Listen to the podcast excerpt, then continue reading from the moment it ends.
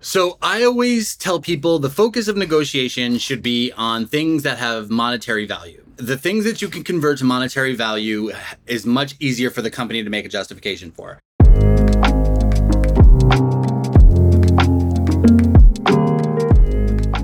This episode, we're talking to Dan Space, aka Dan from HR, who's incredible on TikTok and has a wealth of experience in HR as an HR business partner.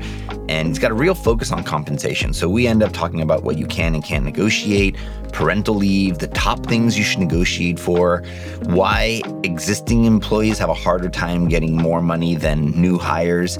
We talk about startups versus large companies, uh, the sort of ever going debate on thank you notes. We talk about like what's a background check. So there's this episode is action packed with a lot of really, really good stuff. We ended up going longer than I thought, but incredible discussion. So I really hope you enjoy it.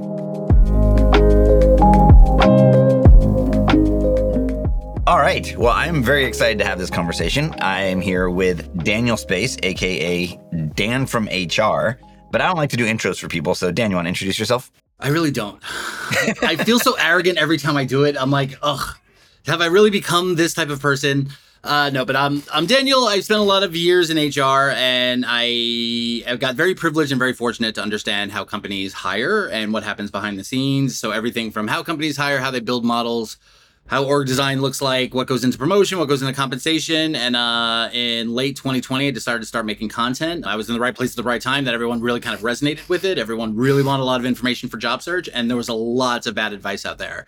And so I kind of built a, uh, a pretty, mo- uh, you know, a mildly successful following on on TikTok. I've been publishing a few articles, and people have known me as like that guy from HR who debunks bad advice. well, uh, you know, it's a good spot to kick it off because our initial connection was you debunking some of our advice. Uh, I thought about maybe playing it back for you. Oh my God. Uh, Do you, you even have it? Uh, you know, we tried to find it yesterday, but we couldn't find it. so I think, but we'll use that as the basis to start a conversation, right? Because the thing about what I, I think struggle that, that that's difficult out in the market is like what is technically possible, which is kind of like the intersection of our debate, which is around like what you could negotiate for. Yeah. And kind of just like what's practical and also at the level, right? So in my particular position, when I, when I was at WeWork, I was an executive, and all the executives had very bespoke compensation packages. And so in that world, you can almost negotiate for anything, you know, within reason, of course. But then if you're like an intro, you know, fresh out of college person, the chances of you getting any of those things are pretty much zero, right? And so I was kind of like approaching it from that. So I'd love to talk about that, kind of like what this idea of like what's probable versus what's possible. So, as an example, one that comes up all the time is being able to get a different insurance package or getting compensated if you don't take the health insurance. Right. And so, I, like, I'd love to give people like a sense of that because, again, it is possible. And we were sort of playing on that. Like, these are all the things you could ask for. And you were just like, hey, this is like not realistic, not realistic. Some are like, you called out as like law. You can't like give different ones. Some you can. But like, what what is the company thinking when some like you know what's their kind of like value system like yeah we'll give on this we'll give on this these are like no goes these we don't want to set precedent on like what's a company thinking when they're deciding what to give ground on so I think it's a great question, and I first I'm gonna I want to call out a compliment um, because I've been known as the debunker, and I had tried. I think by the time that um, I had been tagged in your video, I had sort of wanted to soothe my voice a little bit. I did not like that I had gotten a reputation where I was upsetting people and people were afraid to make content, and I'm like I don't like that. Like I don't mind debunking bad advice. I will forever be totally fine ripping on one salting and scam artists like them. But like for people that are just a few years out of college or just starting, like just trying to make content, I'm like I don't want to ruin that. You know I don't want to ruin their good time. Um, but what I noticed was people who knew the advice they were giving were was bad would default to clients, would default to well, everyone is allowed to have a voice in their opinion, and then would block me. And both you and I forgot her name um, that had done Dina had um, reached out and said, "Hey, we would really value your feedback, and you let us know what we did right." I'm like, "Oh my god!" Like this is exactly it. Like if I make a video on how to do marketing and a marketer says you actually didn't do this right, I would be like, "Oh, please tell me because you are the expert in this." Um, so that made me just have so much respect for you because I'm like, okay, so you are a job search tool that is actively seeking feedback from people that do this rather than, no, we know what we're doing. Please buy our thousand dollar product and our digital course. well, thanks. We're trying. We we don't want to misinform folks. Yeah, so I thought that was great. So then, to your question. I mean, obviously, it's going to be very annoying, but the answer is it depends. the smaller the company, the more flexible it can be. If you join a seven person operation, you can negotiate whatever because at no like uh, everyone is has their own sort of thing, and there's no bar of consistency. The larger you get, the more you have to start being accountable for like the ERISA laws, which manage benefits, FMLA, EEOC laws, D- uh, Department of Labor laws so that once you start reaching those sizes, you have to have consistency. So if something is offered to one person, you create a huge amount of risk if it's not offered to something else. So there's some easy ones like benefits. Like for a large company, you cannot negotiate anything for your benefits. Here's the three benefit packages. Any type of uh, benefit negotiation is just going to be shot down. Uh, people say, oh, well, I'm on my husband's plan. It doesn't matter. The company is paying the same amount for the benefits anyway. Um, you cannot negotiate that under ERISA. But when you have something like daycare, which is only accessible to a certain level of population, and then you have people with that don't have kids say, well, how come people with parents get this additional thing that's worth six thousand dollars, but I don't? Those kind of lead into like these really kind of fun, gray, ambiguous areas. So like healthcare, like one of the things I saw with healthcare, right? Because everyone's like do a different plan or get the money. Like uh, at WeWork in particular. Well, let me just say what we do at Teal because I don't know what WeWork did, or, you know, but like we actually have like levels. We've come of comp bands, and then we can actually, if someone's like in a different band, they get like if you're a four, we just cover your insurance. If you're five, we actually cover yours and your spouse. Someone could theoretically try to negotiate that they're not a four, they're a five. You know, like are there ways that like you know, like can you ask those kinds of questions in an interview? Like, and, like, hey, do you guys actually have different packages for different seniority levels? So I'm going to opine you are opening yourself up to some potential trouble later on because you've unintentionally set up a class system to where that favors couples the higher level you are. So like and so those are potential risks down the road. I have never heard of that before. Um there was one company I work with that I thought did a really great job of benefits. They tiered the benefit percentages based on the level.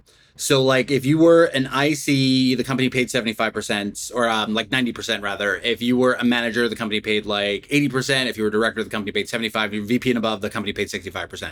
So the higher you were, the more your contribution was to cover those that earned less. And I thought that that was actually a very egalitarian method. Oh, that's cool. That's kind of like opposite of the expected. Yeah, very much so. And I, th- I was like, I've never seen this before, and I thought it was really great. So I think now I am an experimenter and an innovator, so I love hearing new plans. So I'm like, that's kind of really cool. But I'm like, uh, but of course, my HR mind is like, where's the flaw? Um, and where are you going to be at risk? And the idea that like at one level you only cover you, but at another level you cover spouses potentially opens up a door for classism that's focusing on that um, people that are in relationships may get preferential treatment. That makes a ton of sense. so we I think the way we technically do it is just like a dollar amount, but now that you say that, you know, I've thought about that. Like, you know, like that's something we think a lot about is like parental leave. Is there a version where, yeah, you know, I decide I don't want to have kids. You never get access to that benefit. Like, so you just like, hey, it's like every three years, people can get the equivalent of the parental leave, like 12 weeks off or something. Right. Because I do think that's one of the tricky things that companies are trying to solve for is like fairness, but also navigating what's norm and being competitive in the market.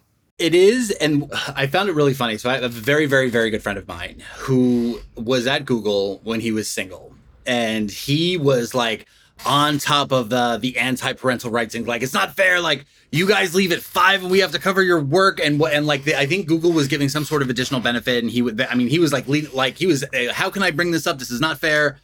And now he's married and has a kid, and now he's like we need more parental rights. I was only given 10 weeks of paid father leave. Uh, how can I expose it? And I'm like, I'm like, okay, so this is clearly a very life-changing event. So one thing I try to to tell people, like, I'm a gay man, I'm never gonna have children, I will never get a child benefit.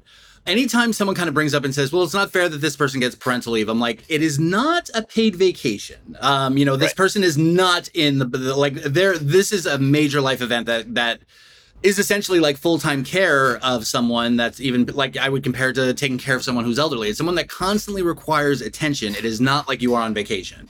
One thing that I do really suggest companies do is like unpaid PTO with sabbaticals after a few years, um, because I do think the idea of taking a nice little chunk of time off is good. I always just get a little bit aggravated with people who who are who get offended that they don't get like a daycare reimbursement that people that have kids do, and they're like, You know, if if um this was one person I was talking to and she was like, my total compensation would technically be $168,000 if I got, you know, I figured out that the daycare cost is $8,000, so you guys owe me $8,000 because I don't have a kid. I'm like, this ugh, stop. Um, you know, and to me, I would just rather celebrate the fact that the company wants to do things like that. Um, I mean, the United States is horribly third world as it relates to how we treat parents. Um, and I think we're getting much, much better. Um, and to me, it's just there's always going to be something that's a little bit better. And the, the more you focus on what someone else has, the the more miserable you're going to be. Yeah, I mean, I think that's a really good way to think about it. I think under optimize for where you are at that moment in your life, because also those things are negotiable later. I think that's also. I think a lot of people put a lot of weight into that. You do have the highest amount of leverage before you sign the offer letter, so I agree with that. But you can get more equity later. You can you know, when you have life changing events, you can't do that. You can make those changes. But what would you say are then, other than base salary, and people could watch your TikTok and get this, but well, let's go ahead and shortcut them. What are like the top three things that people could negotiate for beyond base salary? So I always tell people the focus of negotiation should be on things that have monetary value. The things that you can convert to monetary value is much easier for the company to make a justification for. So what I'll tell people is something like you can't say I'm not going to be on my husband's plan, so can I just get that reimbursed? Versus, hey, I'm going to be costing the company less. Could I get a one-time bonus that accounts for that? Um, so essentially, don't ask for things that are going to cause an inequity where because cash by itself is distributed so people negotiate base people can negotiate bonus people negotiate sign-on bonus people can negotiate equity anything that has a cash incentive tied to it you can negotiate anything that doesn't comes with risk unless you can put it into a financial thing. So what I always tell people is whatever that value is, try to negotiate for that um, versus trying to say, you know, um, so one thing, uh, you know, I was at a company that was very strict about levels on vacation, and one person was like, "Look, like I'm used to five weeks of vacation. I don't want to go back to four weeks of vacation." So like, we, we ended up negotiating, giving her an extra twelve hundred dollars in her, you know, um, in her, her salary to account for that. So we didn't want to make the exception and have her be the one senior manager that had five. Lo- but we we uh, so we couldn't negotiate that. But rather by encouraging her to negotiate what the the financial amount was, it allowed us to sort of uh, give the same benefit, but in a way that was just far more fair because everyone negotiates on cash. And like in her case, if she wanted it, she could just take a week unpaid, and you made it up in cash. Yeah, because she got that extra pay. Correct. Yeah, because I think I see that also. It's like, oh, try to try to negotiate for more vacation or i just think like a lot of those end up it's like negotiating on these like worst case scenarios that aren't even really going to happen. I feel like a lot of people get bent out of shape trying to get something that they don't actually even want. They just want to win somehow. Yeah it's like on principle than more so the need. And i have to say and i know this is going to be a very unpopular opinion we get so aggravated with that because we're like oh my god like i remember there was one time two years ago i ended up making a tiktok about it. This person was going back and forth for three weeks was negotiating like nickel and diming everything. And at one point they were they had asked for an additional one hundred fifty dollars to cover one month of a cell charge. And I'm like, if I give you five hundred dollars, will you just sign the offer? If I have to review this one more, if I have to see your effing name cross my thing for an additional exception. And so what I really try to tell people is eh, there are certain people that I think just love the thrill of negotiation. And there are certain people that are very terrified by it whatever it is, the company is going to work with you, but you have to be reasonable about it. What I always tell people is don't go to the well more than twice. Okay. At that, like that's normally a good number. You can you normally get one pushback to go back. Now, for you, now how many com- how many employees do you have now? We are fifteen. I'm curious, like, are are you seeing the things that you talk about? Like, are you starting to see it in your employees? Like, is, are people utilizing the techniques that you're teaching, like for negotiation, as you hire new people? We front run a lot of those things. Like we have moved away from putting ranges in job descriptions, right? When you put a range, the company is like, well, really, like someone would have to be like stellar to get the top of the range. But we're probably realistically thinking the middle of the range. And the person comes in and says, like, well, I'm for sure going to get the top of the range. So he said, you know what? Let's remove that ambiguity. It's just a single number. And, you know, we used to do like localized because we're fully remote. So if you're in one state, I'm like, you know what, this is stupid. This is more work than it's worth. Same rates for the whole country. I don't care if you live in a small town or you live in New York City. It's the same. We're not paying New York City rates like some companies choose to do, but you know, maybe 80% of that. And that's just our number. We put it out there. Now, what we will negotiate is on what we call level and step on our comp grid. So if you don't, we have it budgeted as a 3 1, and you really like meet the criteria of what we would call a 3 2, then okay, that's a, you've moved in the grid based on negotiating for more. and then it's not like squeaky wheel gets the grease, which is what we see a lot of times happen. Like the people who ask for it get it, and so we're really trying to avoid that as well. So there's some of those things that we just kind of get ahead of, and we just try to speak about it well in advance so it doesn't come up. I find it so fascinating given like your topic area. I would like I'm just so fascinated. Like if you go to like the annual compensation cycle, if everyone is like watching my TikToks and your TikToks to say, okay, here's how to negotiate, and everyone is just using that strategy. sort of like a meta commentary to how you do things. Well, we also some of those things we just don't do. Also, like we don't do yearly reviews. And you know, if something's up, just like talk about it now. And if someone's kicking ass, give them the money now. You know, and feel like you know. I just remember like when I was working at a bigger company, that period of time of like the 360s and then the calibrations and all the sort of backdoor conversations of negotiating like eh, amongst executives who gets more budget. It's all just such a game. And like the more you know how to play the game then you know you make it work. But everyone's always like i remember when i when i was consulting to a large public company and they'd be like hey it's the end of the quarter. We've got budget left. What projects could we do? I'm just like wait what he's like yeah yeah if we don't use it we lose it and i was like okay, like as a consultant, I like to be the beneficiary of that. But I was like, wait a second, we've kind of lost the plot. Like, and we have all these systems that we end up like needing to comply and conform to. I get it, companies are big and complicated, but I don't know. I'm trying as hard as I can for as long as I can to not succumb to any of those.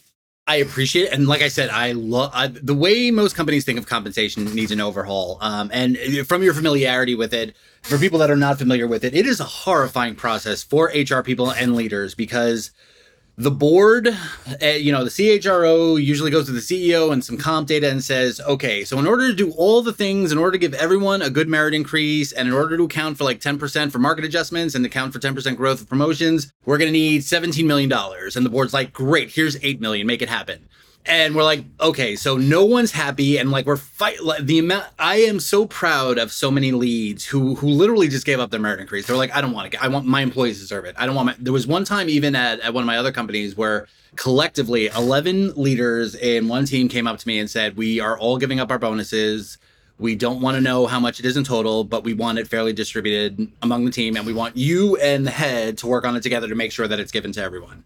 And I was like, that's amazing. And we were able to, and like with the, the CEO, I remember was so impressed. We were able to kind of get them sort of like they all got something too, sort of in recognition for it. We tried to keep it hush hush because now everyone was like, oh, I'll give up my bonus too. And it's like, you know, the, the path to hell is paved with the best of intentions because then everyone's like, well, what about this? What about this? But to me, it just showed that the compensation cycle was just fundamentally broken. You can't go to the board and say, hey, we need this in order to do this. And they're like, great, here's half. Go have fun. Um, and just managing disappointment across everything. Something that I feel like there's a lot of anger around, and, and rightfully so, because I feel like the history continues to prove itself, is why can companies pay new hires more than give people raises for the people that are there? And we just see it time and time and time again. And then you miraculously give your notice and they're like, hey, we found 20K. We found it. Yeah. yeah why? You know, you being on like sort of the behind the scene discussions, like what's because I'm sure you're advocating for it because you know how the movie's going to end. But like, what's the pushback companies have with this? It's two different budgets. So a hiring budget is different than the compensation and salary budget. The other element to it is so the the the fact that it's in two different budgets is is dumb to me because either way it, the company's paying for it out of pocket. The bigger thing is that it opens up too many doors of inconsistency. So one company tried it and they were like, you know what, we're, we're going to give everyone a 12% increase. Like, why would we go out to the market? Like, let's let's pay our current employees. And then they started having a cash flow problem because giving a 12% increase to four people who are potentially thinking of resigning is manageable. Giving a 12% increase to 25,000 employees is a lot of money. Um, and if you don't have the right cash flow for it, then you create all sorts of problems. And then there was all sorts of issues as it related to, well, how is it fair that this person is getting 12% because I carried their work and this person was on an LOA for eight months. So shouldn't they get 4%? And I was already below. So why am I not getting 16%? So no matter what you do, someone is unhappy and it's going to cause some sort of inequity.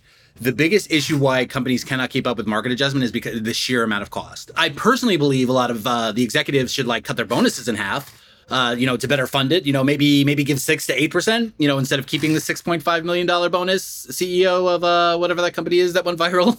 Oh yeah, uh, it was a furniture company. I forget yeah, the name. The furniture company. Yeah, but that's essentially it. It's it has the sheer amount of cost to try to bring everyone to consistent to market. It would completely decimate a company, despite the fact that they have it in the recruiting budget. A tricky thing about it, though, now you know, sort of putting my company hat on, is the market doesn't only go up it goes down, but salaries don't go down, right? Salaries go down in extreme, like in COVID, I was on a bunch of founder lists where be like, hey, look, we're doing 10% cuts across the board. And I think everyone got it, but nobody likes money taken out of their pocket, right? And so the market fluctuates. And that is a tricky thing in our system, right? Like markets go up, markets go down, salaries kind of only go up.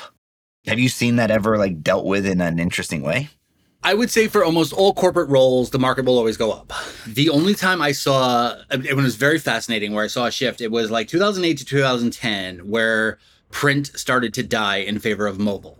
And it was the very first time, like when you so when you look at like these market research surveys, you always just see it goes up because um, the value of the roles go up, company prices go up, everything is just a circle and everything increases. And it was the first time I ever saw red, and it was the people that could do print advertising actually saw a decrease. It was now considered less. Someone who had that skill set was considered less valuable than they had been the year before. So you, I like, there's no standard corporate role that I've ever seen decrease or like depreciate like that. Um, instead, they tend to evolve. Um, so like, uh, marketing, for example, has kind of evolved into influencer marketing and nano influencer and nano influencer marketing and event marketing. Um, so you don't usually you don't have the print advertising marketing. So that skill set sort of evolved. So, but so what they're doing is different, but the basic concept of how it is they building relationships with their customers hasn't. Another thing that I see like compensation is super complicated. I know it's one of your expertise, so that's why we're kind of like drilling into it. But people want to do research and they want to look at what a market you know rate is. But I just think that there's a lot of things that go into how to research compensation. Ultimately, it's hyper local. It's to the company, right? A company who is growing heavily through the use of social media organically, well, that's a very valuable role to them. A company like OpenAI that's just like growing and it's pure engineering, that's a, a role that's very low valued. I mean, they don't even have it open on their website, but like an engineer is incredibly highly valuable to them. And so I, how do you recommend people like really understand what's most important to a particular company. Because ultimately like if another company is willing to pay 80k for a social media manager it's kind of irrelevant I am the first person to say we are in the strangest paradox. And what I like to do, especially because I am so impressed with Gen Z and with Gen Alpha, they're so amazing. I'm like, I wish I was like half as smart and intelligent and as powerful as you were. Like when I was 20, I was like eating glue and painting and playing saxophone in side corners. And I have like 19 year olds on my TikTok that are raising $3 million for abortion and, um, and taking down Republican senators on Twitter. I'm like, I'm embarrassed for myself, but you guys are amazing. Um, so what I what I do is I I vocalize and, and verbalize how messed up this is because this is extraordinarily messed up. It is it is as broken a system as our education system. Um, but the more everyone understands it, the more they're going to push to change it. So this is how it works all public data that you can research is not valid and is not verified. I can go on Glassdoor and say make a million dollars. I can go on PayScale do the same thing. I can go on Levels.fyi. The Levels has that check where you they they do the offer letter, so it's definitely more reasonable. But there are such small populations that it's almost meaningless, and it's mostly engineers who are obsessed with their numbers. Yeah, and it's like mostly FANG companies. It's like the exactly. It's a very. It's like the rare air of function and comp. Exactly. They're a great company. I think they're doing super cool, but it's not. Yeah, it it offers a small amount of population, a small amount of insight that can be trusted, but it. So you know, uh, you could have 15 engineers submit their offer letters to Spotify, and then you can have an engineer look at that and then say, hey, I'm going to use this as my guidance, but not take into account anything like location, level, what team they're on, any kind of fluctuation in stock that did any sort of level change. Um, and those 10 engineers might have all been paid at the very high level, but out of 800 engineers, like someone new is going to come in lower.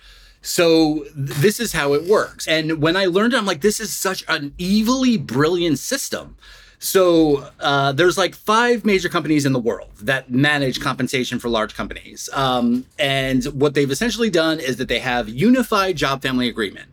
And this is why anytime someone says oh, HR doesn't know how to do anything. And I'm like, really, really performance marketer? Because I can tell you exactly what you do because I've studied 15 different versions of your job family and I've built it across seven different industries. You want to tell me what I do? So they have alignment and they have a sterilized leveling system up to 10 levels, management, director, VP, executive, with very clearly defined levels of what scope, responsibility, and impact are, with the agreement that every company has some sort of 80% match to those roles. And then you can't look at it if you're public but if you're a company you can purchase it only if you give your data.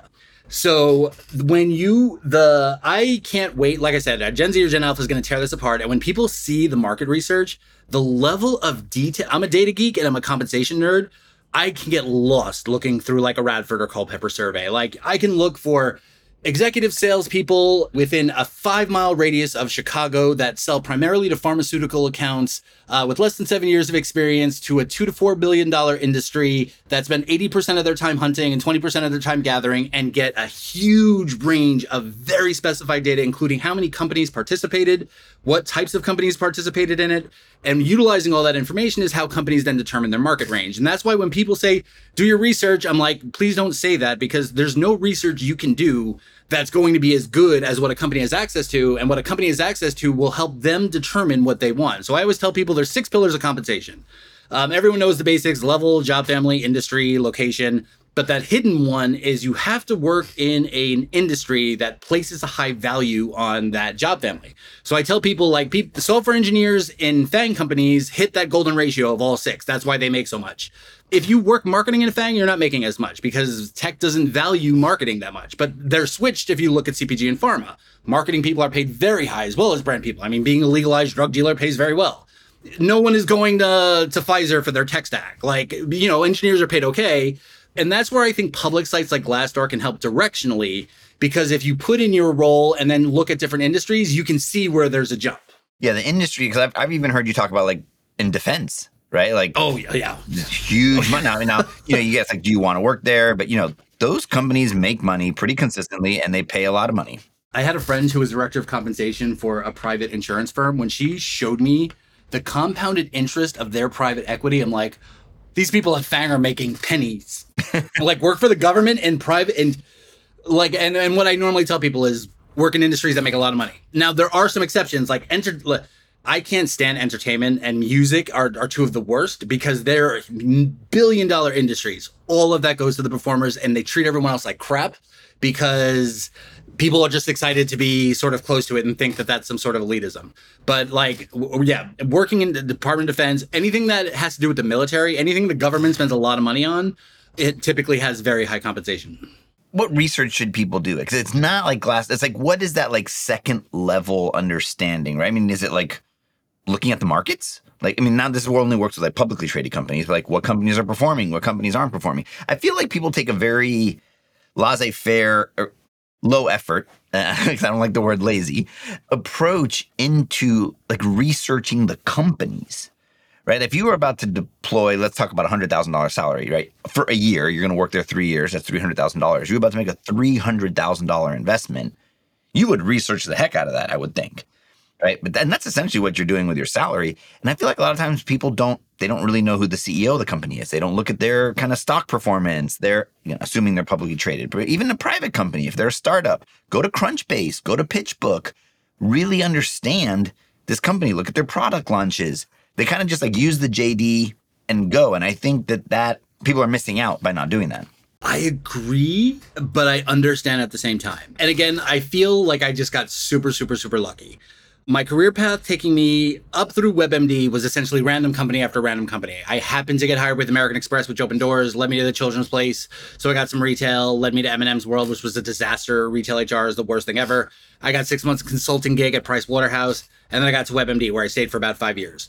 All of that experience, though, gave me enough experience to work for Electronic Arts. As a video gamer, doing a job that I loved, I was like, oh my God, you can love your job?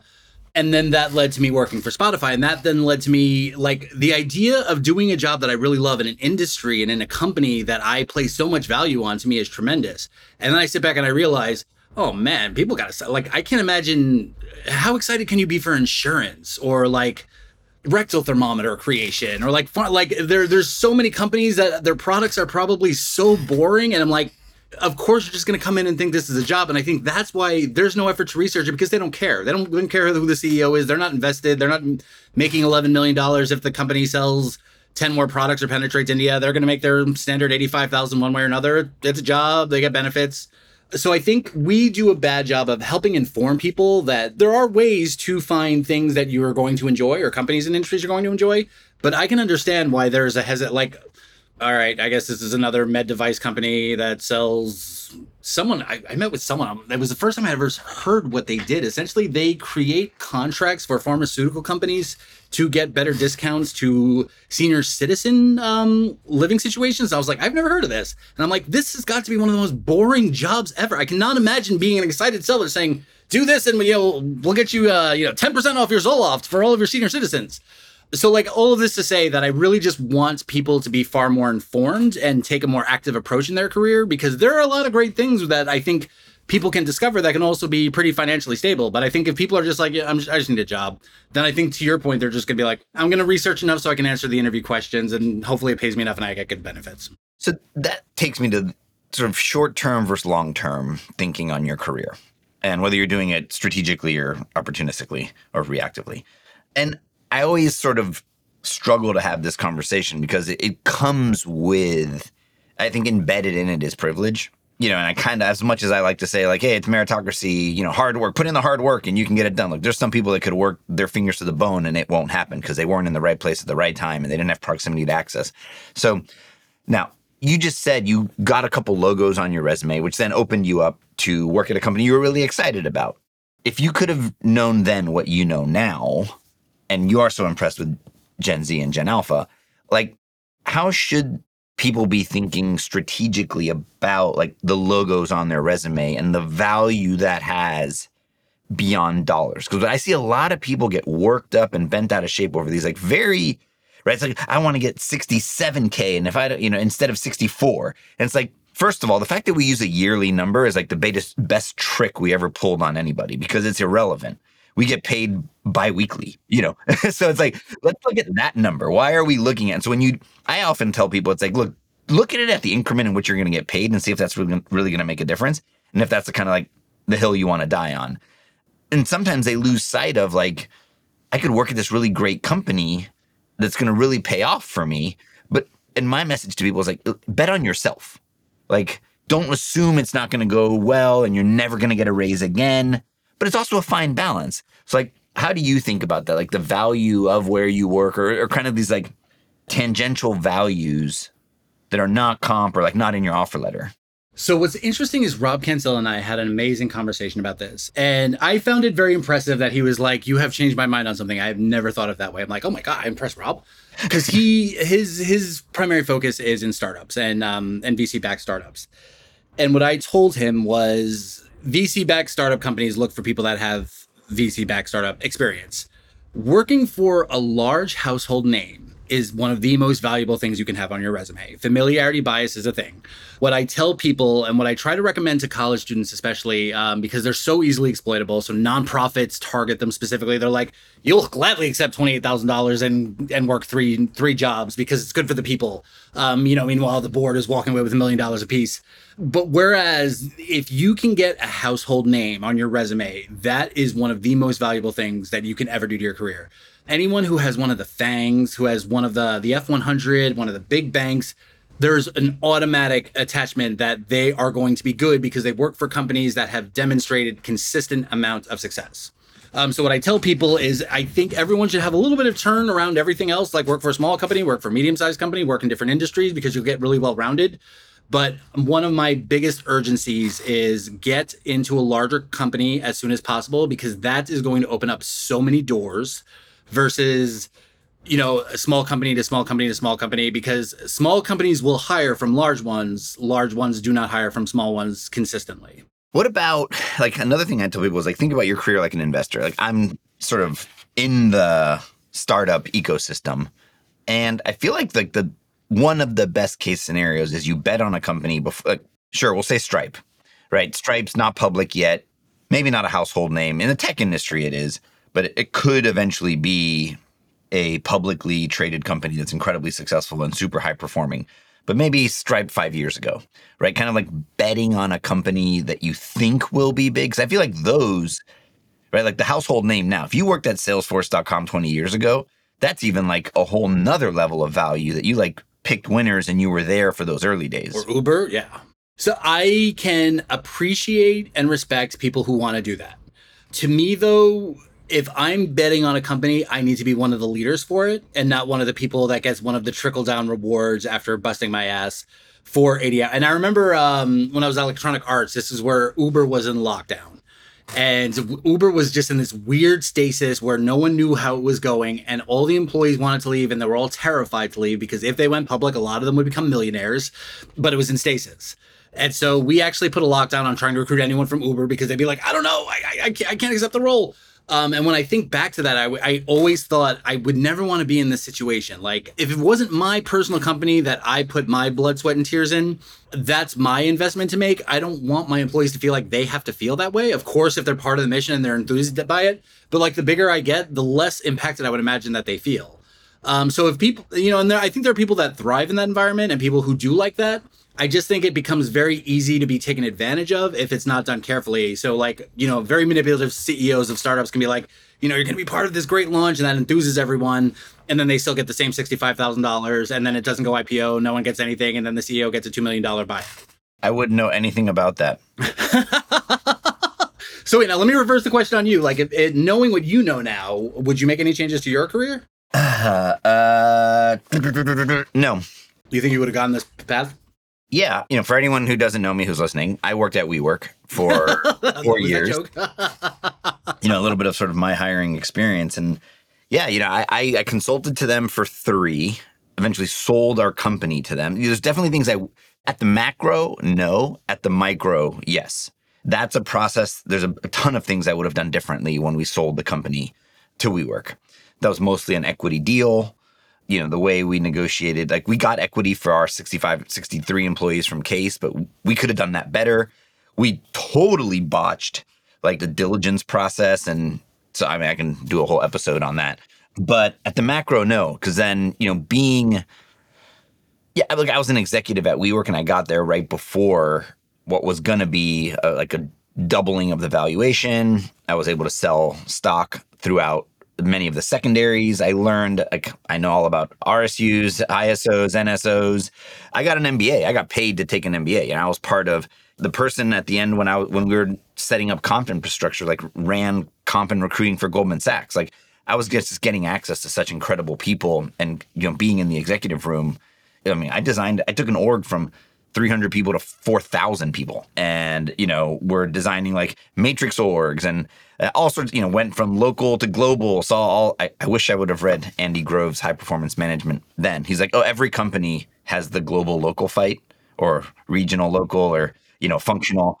And it's like, as every company ends as a matrix. And I, I'm a big proponent for matrix organizations, but I was fighting everyone there. Probably one of the reasons I left. But, anyways, yeah, look, I learned a ton and it's sort of, it's gotten to me where I am now, which I love what I'm doing now. It's probably my favorite job I've had to date. And I hope I can continue to say that. But, um, yeah, again, I, but I, from my perspective, I'm not sure I would pass that on to anyone else that worked at WeWork, right? Um, my sort of equity position was large enough that even though I just read an article today, it's like at 43 cents or something. You know, I sold my equity a while ago, but it was still well good enough that I did, I did well. My family's benefit, you know, for other people, no. And if they joined even a year after me, the strike price on their equity is totally different. And, but they really bought into the mission.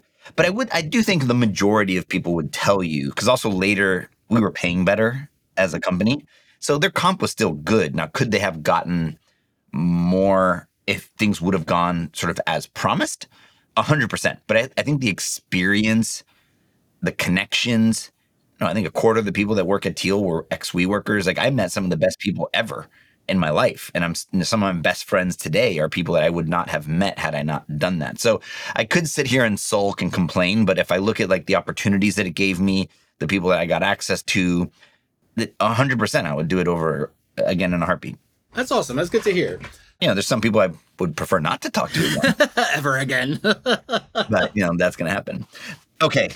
We both talk to a lot of people out there job seeking let's give the behind the scenes on this because I think that there is a lot of um, conjecture and opinion especially as we are going through, I would say, like a generational transition on like what's normal, right? So one of your favorite topics, thank you notes, but we will use it. We will use it as a as kind of like a straw man for a broader discussion, right? Like if I were to ask my mom, like, "Hey, mom, what do you think about thank you notes?" My mom's seventy two. She's like, "Well, absolutely, that's the polite thing to do." right? And I think there's a difference between like what people should do because the market says you have to versus that doesn't you can still do it if you want or the idea of like standing out. And I feel like a lot of your contention is like anyone who says if you don't send a thank you note, I'm not going to hire you. Well, you are absolutely wrong and that's terrible. But then the person says, "Hey, I want to send one." Isn't like, "Hey, stop, don't do that." And it's like these kind of like shoulds versus coulds, you know, and kind of like how the market responds to them. And I love it. The idea of talking about things that don't have a clear answer are so fascinating to me. Um, so to me, my very clear position, especially because people just repeat things and they just parrot them because that's what they've heard. But anytime someone says, well, you know, if I'm stuck between the choice of two candidates, the person that sent the thank you note sticks out. I'm like, tell me a situation where that actually happened. And no one can. I'm like, you usually have four or five really, really good candidates, and there's one that sticks out. And then if that really is your measurement, that is a really bad leadership decision because you didn't make a decision based on someone demonstrating more skill, someone demonstrating experience. One person remembered an arbitrary piece of homework that they potentially got access to because of privilege. The other person maybe didn't. So my thought is what I would like it to do is in my ideal world of Daniel Utopia would be it is never considered as a condition of employment. However, I would like managers to inform candidates of this, saying, if you would like to send a thank you note, do so under these conditions. It felt organic. You want to say, thank you. Um, I have been absolutely charmed by certain interviews. I have been absolutely blown away by, like, I had interviewed with uh, Sequoia. Uh, the the benefits app and their head of HR blew my mind. And I sent her a note saying, no matter what happens, like this was the most one of the most delightful conversations I've ever had, and I don't send thank you notes. I want the candidates to have a good sense of comfort that this is not some sort of hidden test that there's not going to be some sort of preferential treatment, whether or not you do or not. And if you feel so inclined, great. Um, and if not, there's no difference one way or another.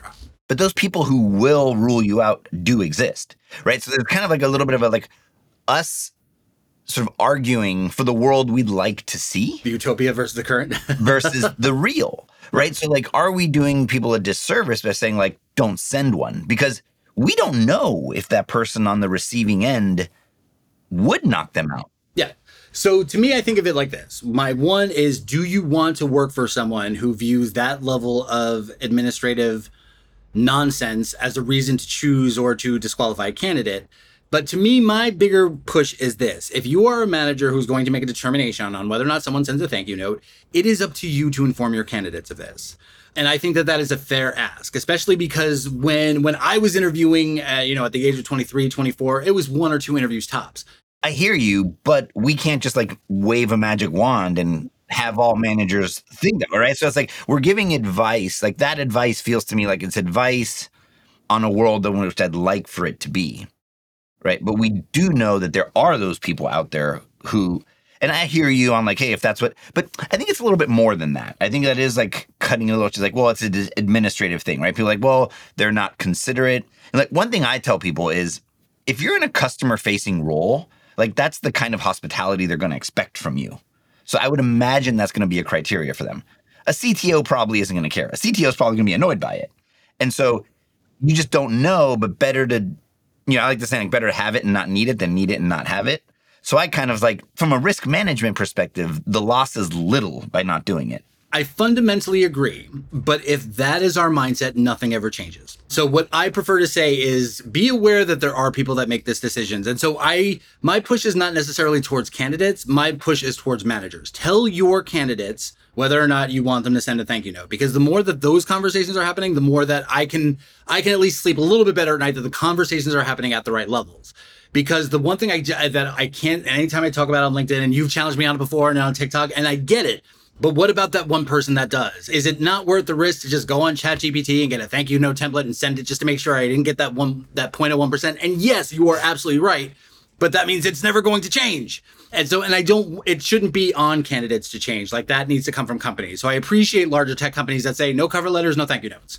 And I want more companies to adapt that. And what I what I do really like though is that just even having the conversation to me is beneficial. The fact that candidates are asking and involving themselves in the conversation, I think, are, is great because they're taking a far more active um, control instead of saying, okay, so now I have to send a thank you note, and I have to send a thank you note to this guy, and now I have to remember one thing that I did an interview on this versus wait, should I be sending a thank you note? Um, especially because now we have managers coming out saying, I will disqualify a candidate who sends a thank you note because it feels like it's ass kissy.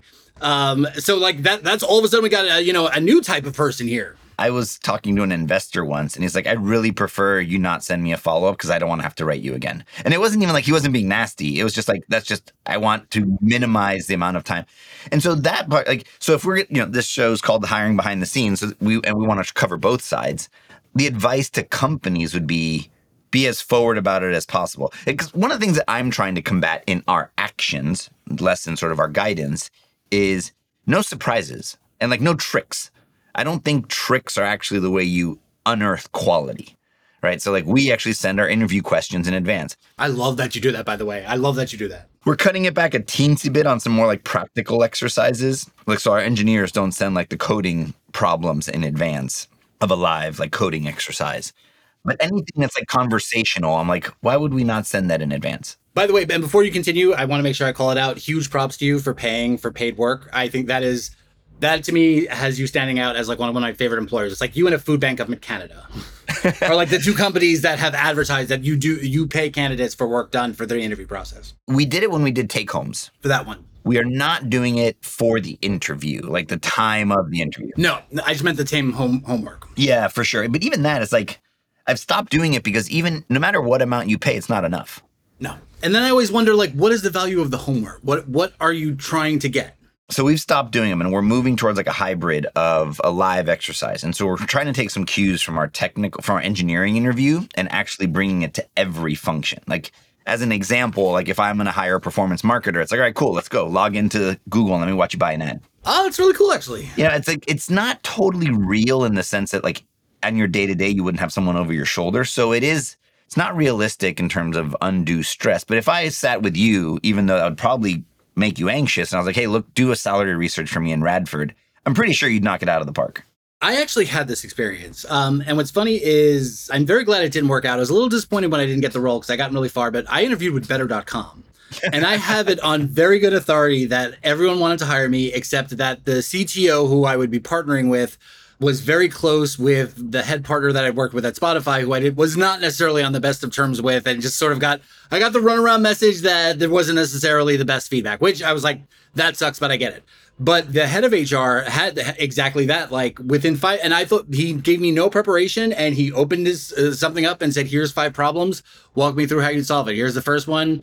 Compensation bands, um, you know, uh, especially investing in machine learning. How would we handle this? Uh, what potential inequity does it cause? What kind of cost savings would it be? How would we tell the leaders to inform their employees? And I'm like, oh, I, oh, we're just working. And I found that to be a far more engaging style interview. I wish I would have gotten a little prep for it, mm-hmm. but I actually found it to be a far more engaging, entertaining, and far more thoughtful interview because I was seeing how he worked I was seeing the levels of tools that he had. I was seeing what their process was, and it wasn't conversational; it was action. So we just did the first one with that we've sort of like transferred the engineering. We did it with a designer, and I sent like what we were going to do in advance. Like, hey, we're going to critique a website together, and then we're going to wireframe it. I didn't tell them which one, and then I said we're going to design something together, and we're going to like I'm going to watch you in Figma but I didn't tell him exactly what we were going to design. So I kind of laid out everything that was going to happen. I just sort of withheld that last little bit so we could kind of see the kind of real time. Because I don't, I think the whole like whenever I post, we send interview questions in advance. People are like, "What about how they think on their feet?" I was like, unless you're an EMT, I don't give a shit. like, you know, like, like I don't need to know how a designer things on their these other video. you know, it's like not a criteria for the job for like the one percent of the time that something might happen. I just don't see like why that's like the ninety percent of the like traditional interview process. Do you feel that that style and methodology has helped you get better candidates as a result? As your employees will be listening to this. so what it's done is it makes it incredibly apparent when someone didn't read it in advance. Got it. Like what everyone's worried that the person's gonna like cheat. I'm like, I want them to cheat. You mean they're gonna spend hours and hours and hours before the interview preparing because I gave them the information. Well, that found that sounds like the kind of person I want to work with versus the person who didn't even read it and was like, "Oh, you sent me the questions." I'm like, all right, cool, good to know you. You know, hired because it just shows like how much they care. And look, I I get it. Like I can say something like that and at the same time be like, who knows? They just might have been rushing to the interview. I had one the other day where the person didn't really prepare and she was like, Look, my kid's been up sick for the last two days and I wasn't able to. I said, All good, no problem. Go read the questions, get some time, do the interview as a Loom since you have everything and send it to us and then we'll decide if we go forward. Right? So there's always going to be situations when people can't, but it's also incredibly clear when the person just like showed up and they're like, "Hey, wait, what job am I applying for? what, what was this for again?" And those I'm just like, "Okay, look, we're going to put in the same proportionate effort that you did." And I am going to take that as an indicator of the amount of effort you'd put if you got this job because, you know, we put in a lot of effort into trying to prime you and get you ready for it. So, you know, yeah, you had your chance, you could have prepared. And then, you know, and I think you got to interviews are go both ways. Companies are it's expensive to run interviews. And so, you know, people got to put in the effort. So I'd say it's helped me it's made it much easier to to like to find the wrong person it's made it a little harder to find the right person because now they can prepare. But I'm actually okay with that because what I've seen is traditionally you get people who can who can think on their feet and they're really good at that. But then internally we talk about it as people who think to talk and people who talk to think. I'm a person who talks to think. So interviews for me are kind of okay. The risk is I'm processing in real time. So I could say some terrible things, not in terms of ugly, but just like things that I don't actually mean that are quite raw and uncooked and aren't best representative of my thought because and I gave someone that feedback in an interview the other day. I was like, I could tell you're a talk to thinker. Slow down a little. Do a little bit of thinking to talk. But then the inverse is, I think, hurtful for people in interviews when they need to think to talk. And you're not seeing the best of them. And you're hurting yourself in terms of being able to get a good candidate. Kind of, you know, correlative a little bit with like introversion, extroversion. But yeah, and I, I think we're missing out by seeing how some people could be great. I can see that. I agree. All right. Anything else we should cover that people should know about interviewing comp behind the scenes that's like a good nugget that they might not have known otherwise? Make sure you ask if there's any reservations about your candidacy. That is, you know, I gave someone that feedback in real time the other day. They asked me that question, and I said, you know what? If I were you, I wouldn't ask that question anymore because what you're doing is I basically verbatim said what you said. It's like you've just ended this interview on me thinking about all the reasons I don't want to work with you. So don't ask that anymore. I love how pervasive it has become and i love how certain managers I love, one of my favorite managers one of the best managers ever i love that her response is my concern is that you take tiktok career job search advice from unauthorized sources do you want to ask a different question and i was like that is brilliant. Um, and when I made a post about it on LinkedIn, of course, I had like people very uptight saying, "Oh, that manager is putting someone in a in a rough situation." Blah blah blah. I'm like, she does it in an open, jokingly way to indicate that this was not a big thing, but that you know, and in, in almost every case, they're like busted. I would give this. So I think this is something that I find a lot of candidates don't realize and don't recognize, and it's hard to be empathetic because when we're through the interview process and the more excited we get the more we dare to dream and the more we start thinking about it, the more we think about that the high end of the salary range that that we're going to get and b- boasting our LinkedIn, you always have to remember there are anywhere between 5 to 12 of you. Um, so anytime someone comes to me and says, I was so disappointed, I was a perfect fit for the role, I have no idea why I was declined, I'm like, there are always 12 to 13 fits for the role. And what I always try to tell people is, especially for people that try to push so much for feedback, like, you know, why don't companies give candidate feedback? I'm like, I have been in thousands of manager debrief sessions where they agonize for days between three people. And it is not that two people didn't have something, it's that one person did. One person had the right thing, did the, said the exact thing, what had the exact situation that we were trying to solve. Or in certain cases, it's hey, this is a muscle that I want to learn myself that this person has that I want to bring on. And so we always feel so terrible being rejected. But what I what I tell people, especially when they're rejected, is to try to think it from the company's perspective that you did nothing wrong. And that in many cases, managers would say, I, if I could hire all three, I would hire all three. All three, all three of these people are great. Um, and now I suddenly remember my last question. So uh, Coinbase in 2021 made waves because 2021 was when uh, the job market became the party of the century and candidates had unprecedented level up, level of opportunity and financial growth and i was so excited for them because people all of a sudden had more career growth and career opportunity uh, were ability to make like life-changing amounts of money and then all the negotiation experts came out and they were like, negotiate every effing thing. Negotiate the size of your goddamn business cards. Negotiate for your cell phone bill and negotiate that you could work remotely and negotiate that you can have a, an emotional support peacock and an $80,000 annual retention bonus. Um, and then I appreciated that Coinbase came out and said, We are done negotiating. We're not doing this anymore. Our offer is going to be fair market value. We're going to inform you of how we reach there. And then this is the offer, and you can take it or leave it. I don't want to correlate that to Coinbase then being destroyed. I think the two are probably unrelated. But I did appreciate that that uh, companies kind of drew a line in the sand. So when you said before that you know it's just one number, do you ever allow for negotiation above like a level sort of thing, or is it just this is the offer at seventy five thousand? We think we've appropriately leveled you. That's it. We're open to the discussion on level, right? It's like uh, you know we have six levels, three steps each, and we had this happen. You know, it's uh the position was a four three, so it's kind of like what we had budgeted. The person came in and said, "Look, I I think I'm a this." And then it becomes a 5 1. And our, then the thought process is like, do we need a 5 1? Right? Because if the person's getting a 5 1 salary, but we need a 4 3 job, then we're just going to have resentment, right? We're like, we're overpaying for what we didn't need. Or then do we kind of like rewrite the JD? And I think like the mistake that companies made, and we've made this in the past, is you sort of like fall for the upsell, but then you're like, wait a second, if that was the budget I was going to use, I almost like the most appropriate and diligent thing to do is to reopen the position at that budget, right? Like when you go to buy a car and like, well, for for 10k more, you can get this one.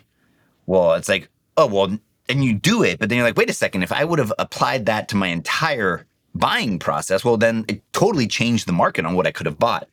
And but uh, on the flip side of the candidate, you got to be mindful of then like the pressure that puts on you to deliver. And the what candidates will refuse to acknowledge, and they get so pissed off me when I say this, and I'm like, I I will get all of you to accept the truth at some point. We are all very overpaid for the first six months. Like we're not doing our jobs. We're onboarding, we're fumbling, we're attending meetings, we're getting set up for systems and whatnot. The company is the one who's taking the risk. So I am definitely of the mindset that it is in the best interest to the company to aim a little bit lower and then graduate from there. Though I'm the first one to admit companies are notoriously terrible at that. It's not as though they have a guaranteed three month check in system. They're like, oh no, we'll take care of that. And then you get your 2.8% increase the following year. So like I get both sides. My whole thought though process on it, um, I do not like when people try to negotiate levels, though I think with smaller organizations you have that flexibility, but you just described something that to me really highlights why people don't understand our job that our consideration is what makes the most sense for the most amount of people and what can we do to minimize negative impact to others. So one of my most frequently hated things is having a manager come to me and say i've had this open role. It's one of our biggest accounts. We found this perfect person. They come from amazon. They're more expensive. The only way we can afford them is if we bring them up at a level higher. It's going to be a senior analyst. And i'm like all right but you're going to displace these seven other people that have been here for a long okay well i got to do well management when we get there. And then here we are in the next promotion cycle and now everyone's underpaid and now we have to promote everyone. I'm like you brought this problem in. Um, you know so anytime you let and this is why when people on linkedin especially say levels are absolutely negotiable i'm like we put so much effort and larger companies i think smaller companies have far more flexibility but the sheer amount of work volume science data positioning mapping review to accurately determine levels and what level growth looks like so to have someone like listen to some LinkedIn influencer of two years of experience demands that you need to be a senior business analyst and we have clear five levels of delineation drives me up a wall because what you're saying is I don't really care about internal equity. I just need what's good for me and I don't care who it displaces. But you will care if it's the next hire. So I, we'll end on this one, titles, because you brought it up. So one of my co-founders from from Case and I, I think, kind of invented this language that we thought was real. But we made a distinction between like symbolic title and functional title. So cosmetic and internal in a corporate speak. Got it. So cosmetic would be like product designer. Product designer, North America lead of majestic art. Internal profile designer too. What about like the what I'm calling symbolic levels, like director, lead? It's really just like a word to represent where you s- sit in the stack. Now, those are all over the place, right? Like we used to have this, and, and, and changes in the words, like the semantics have different values in different industries. So I'll give you an example. At WeWork, this was a huge problem because in real estate, everybody's a VP. You could be like fresh out of school and you're a VP, right? It's like you're a VP of this. In engineering, like VP is like the rare air. Like nobody gets VP. And we were trying as a company to kind of like standardize. And it was just a this debate that would go in circles and circles and circles. Because ultimately I was on the camp of like, look, let's just do which one is right for which function, understanding that certain brought a bunch of chaos into the company. But like, but like as a candidate, well, one, I'd love to hear like your view as like the internals of like what's going on there and then what are some of the solves and then as, as a person who negotiates against that like where are the opportunities so this to me is one of the benefits of like that whole compensation modeling and sterile job family because there's science to it and it's amazing the term lead just indicates that they have some level of authority, but it is not what we call a formal title. The way that most corporations utilize it is really scientific, and I think it's great. IC can go up from like junior IC to like principal IC up to like eight or nine levels. Then you have manager. A manager split into two functions. It's a process manager or a people manager. And the, the, the designation that we utilize is a comma. So human resources manager manages the, the HR process for a particular function. They do not manage people. Manager, comma, product is someone who is responsible for a product and has a team underneath them. Director manages managers. And it's the same sort of nomenclature. If it's functional director, it means that they have a certain level of responsibility and scope and independent judgment. If it's director, comma, something, then that means that they have different disciplines that report to them. Um, and then it goes the same way up to vice president. Now, what's funny is in your example for like real estate and finance, that like vice presidents right out of college, when you do the job mapping, you're looking at like associate coordinator specialist levels internally. So like uh, Radford doesn't care what you call them externally, but they'll map say, okay, so it's two to three years of experience. This is their level of scope responsibility. We don't care what you call them, but we're mapping them internally to a real estate specialist. I love the titling system that the bigger companies utilize because it makes so much consistency and sense. Um, the only uh, sort of thorns in it is then we have what we call um, industry titles. So, like an, a creative director or an art director is a very standard industry title, but it is not usually what we would consider a director level of scope. And then we have really annoying ones like uh, someone who manages a group of account managers is manager account manager, or ma- you know manager project manager. So things like that are silly, but I love that there's a very clear distinction and delineation that demonstrates with that increase of responsibility and scope there is a determination. And then there's weird. So all lead means is that you have some level of responsibility, but it could be at a manager, it could be at IC, it could be a director. The one that drives me up a goddamn wall is head of because there's no designation for it. Is, are are you ahead of the the fun committee on Friday nights putting together the pizza party? Are are you ahead of an entire marketing function? Like you should utilize one of those designated titles. Gotcha. I'm gonna have to fix that. We use head of. I will gladly help you with that and audit it for you. Good. Yeah, because I think it's like it's helpful for clarity, and I think a lot. I mean, look, I, little companies get to pay in titles. It's kind of a sort of a funny thing you can do, because titles do have value in the market because externally people don't know. So, what's your advice to people if a company didn't have rigor around their title and like in terms of like their day to day, they would do something that was sort of bigger than what their title was, which would have value in the market. But what do you tell people to do? I tell people the way that they decide to advertise themselves does not have to immediately align with how the company identified themselves. Mm-hmm. So uh, there's one person who I'm working with who is technically listed as a marketing specialist her job family role, according to a Radford or a Culpepper or even an Aon, would be a senior manager of performance marketing. So I told her on her LinkedIn and on her resume she should put that, and she was like, "But I, that's not my job title." I'm like, first of all, your LinkedIn is yours. A company can't. You can put whatever you want. A company can say, "Hey, that's not right," and you'd be like, "Go screw yourself." I could put that on the CEO of Google. Like Google can't tell me no. Um, it's my LinkedIn page. Now, of course, there comes with risk if I try to apply to roles. Obviously, it's being dishonest. What I tell people is that for things like background checks, that's where the nervousness comes from because we, they do verify titles. But there is such an understanding that companies utilize different titling systems. The only times I've ever seen it come back is if there's a huge, what we call job level, which is IC manager, director, VP. Those are job levels.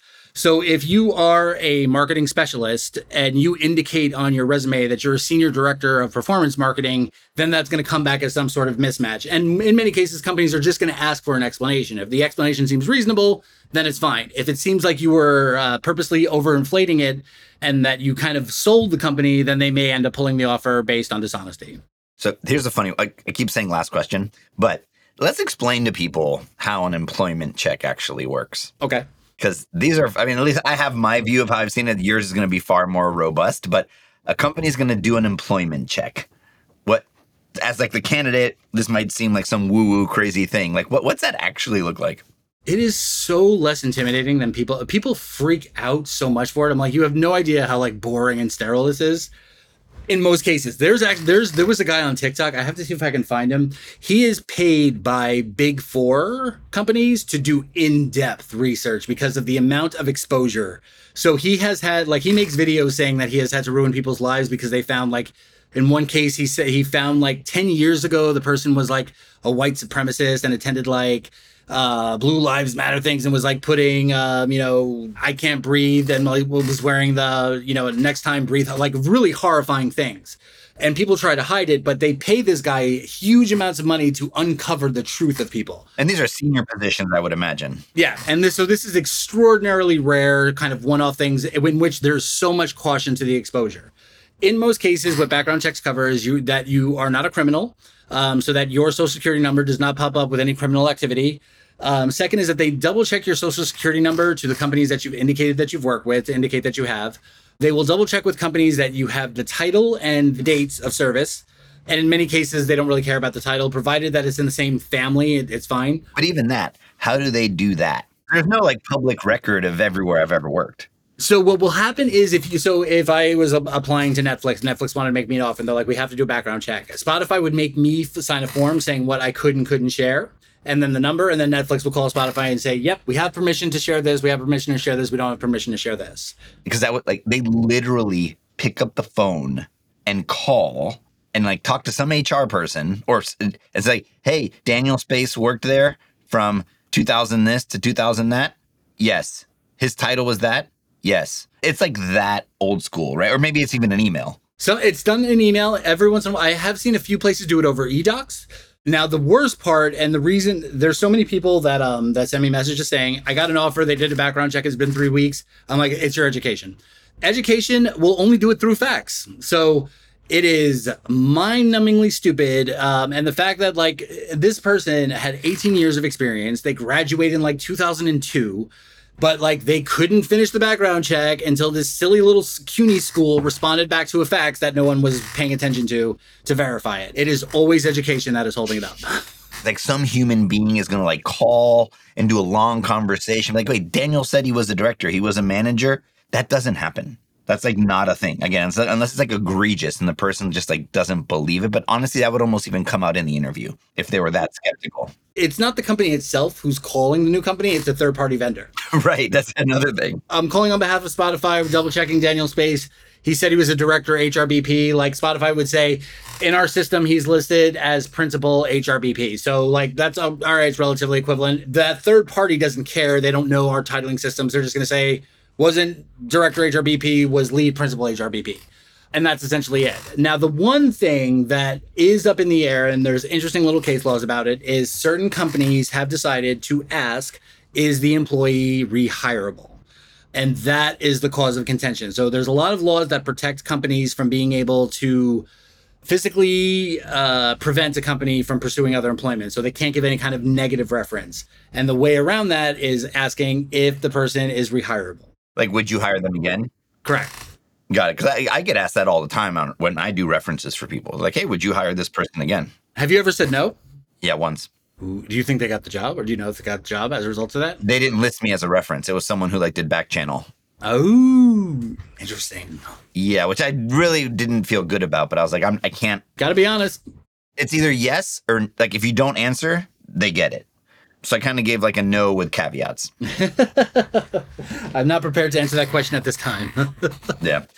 Well, Dan, this was awesome. I hope everyone got a lot of value. This, I, I feel like we we met the mission. We gave a lot of hiring behind the scenes input. Very much. This was a lot of fun. I'm I'm so happy I got to learn a little bit more about your organization too.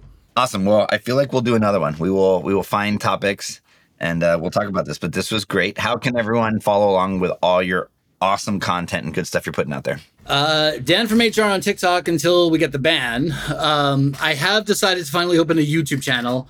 Uh, my Dan from HR website is actually going to be launching in May. Um, so danfromhr.com will be a live site in May. I'm very excited. I have one whole piece of content ready for it. it's going to be one blog so far.